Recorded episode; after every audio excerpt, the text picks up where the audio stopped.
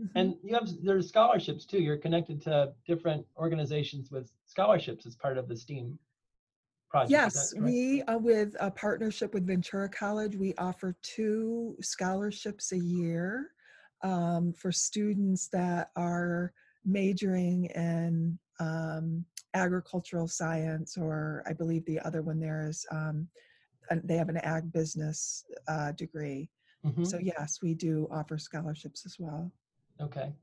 And um, tell us about the mobile van. There's a, a, a mobile classroom. Is that part of the, is that separate from the uh, Farm Lab classroom or is that part of the Farm Lab cla- classroom? Paul, no pun intended, but you've done your homework. well, it's my job. Yes. Um, when when I was teaching the kids about the journey of their food, that's really our specialty. We break them up into the stations, but what we're trying to do is connect the dots for these kids from the soil all the way to their kitchen table. And so we call it the journey of the our food program. So when we were talking about um, you know this this when we were talking to the kids about the journey of their food, we really concentrated on the farm and the agriculture and then the distribution to the to the um, to their home and to the restaurants and farmers markets but what we weren't talking to the kids about is the nutritional value of these crops.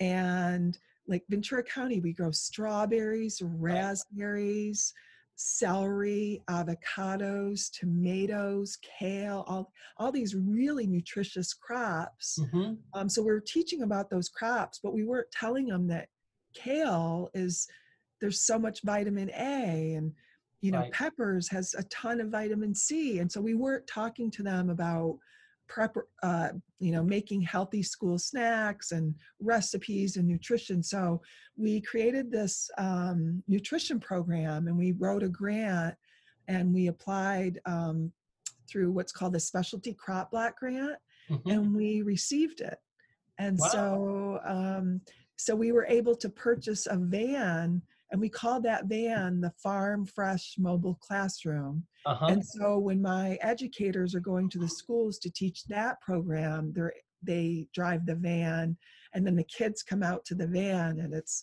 really colorful and it's Right. decorated with all the different crops that we grow in ventura county So the van would probably go to the classroom before they actually come out to the farm, or maybe they don't even Um, come out to well, the they, they can go before or after. So we we do um, the part one is the agricultural introduction to agriculture. Uh-huh. Then we do the farm lab out at Petty Ranch. But I think the normal sequence would be to have the um, farm fresh van go, um, you know, be part three because that brings it all full circle to talk to them about you know the the eating of the locally grown fruits and vegetables. Gotcha.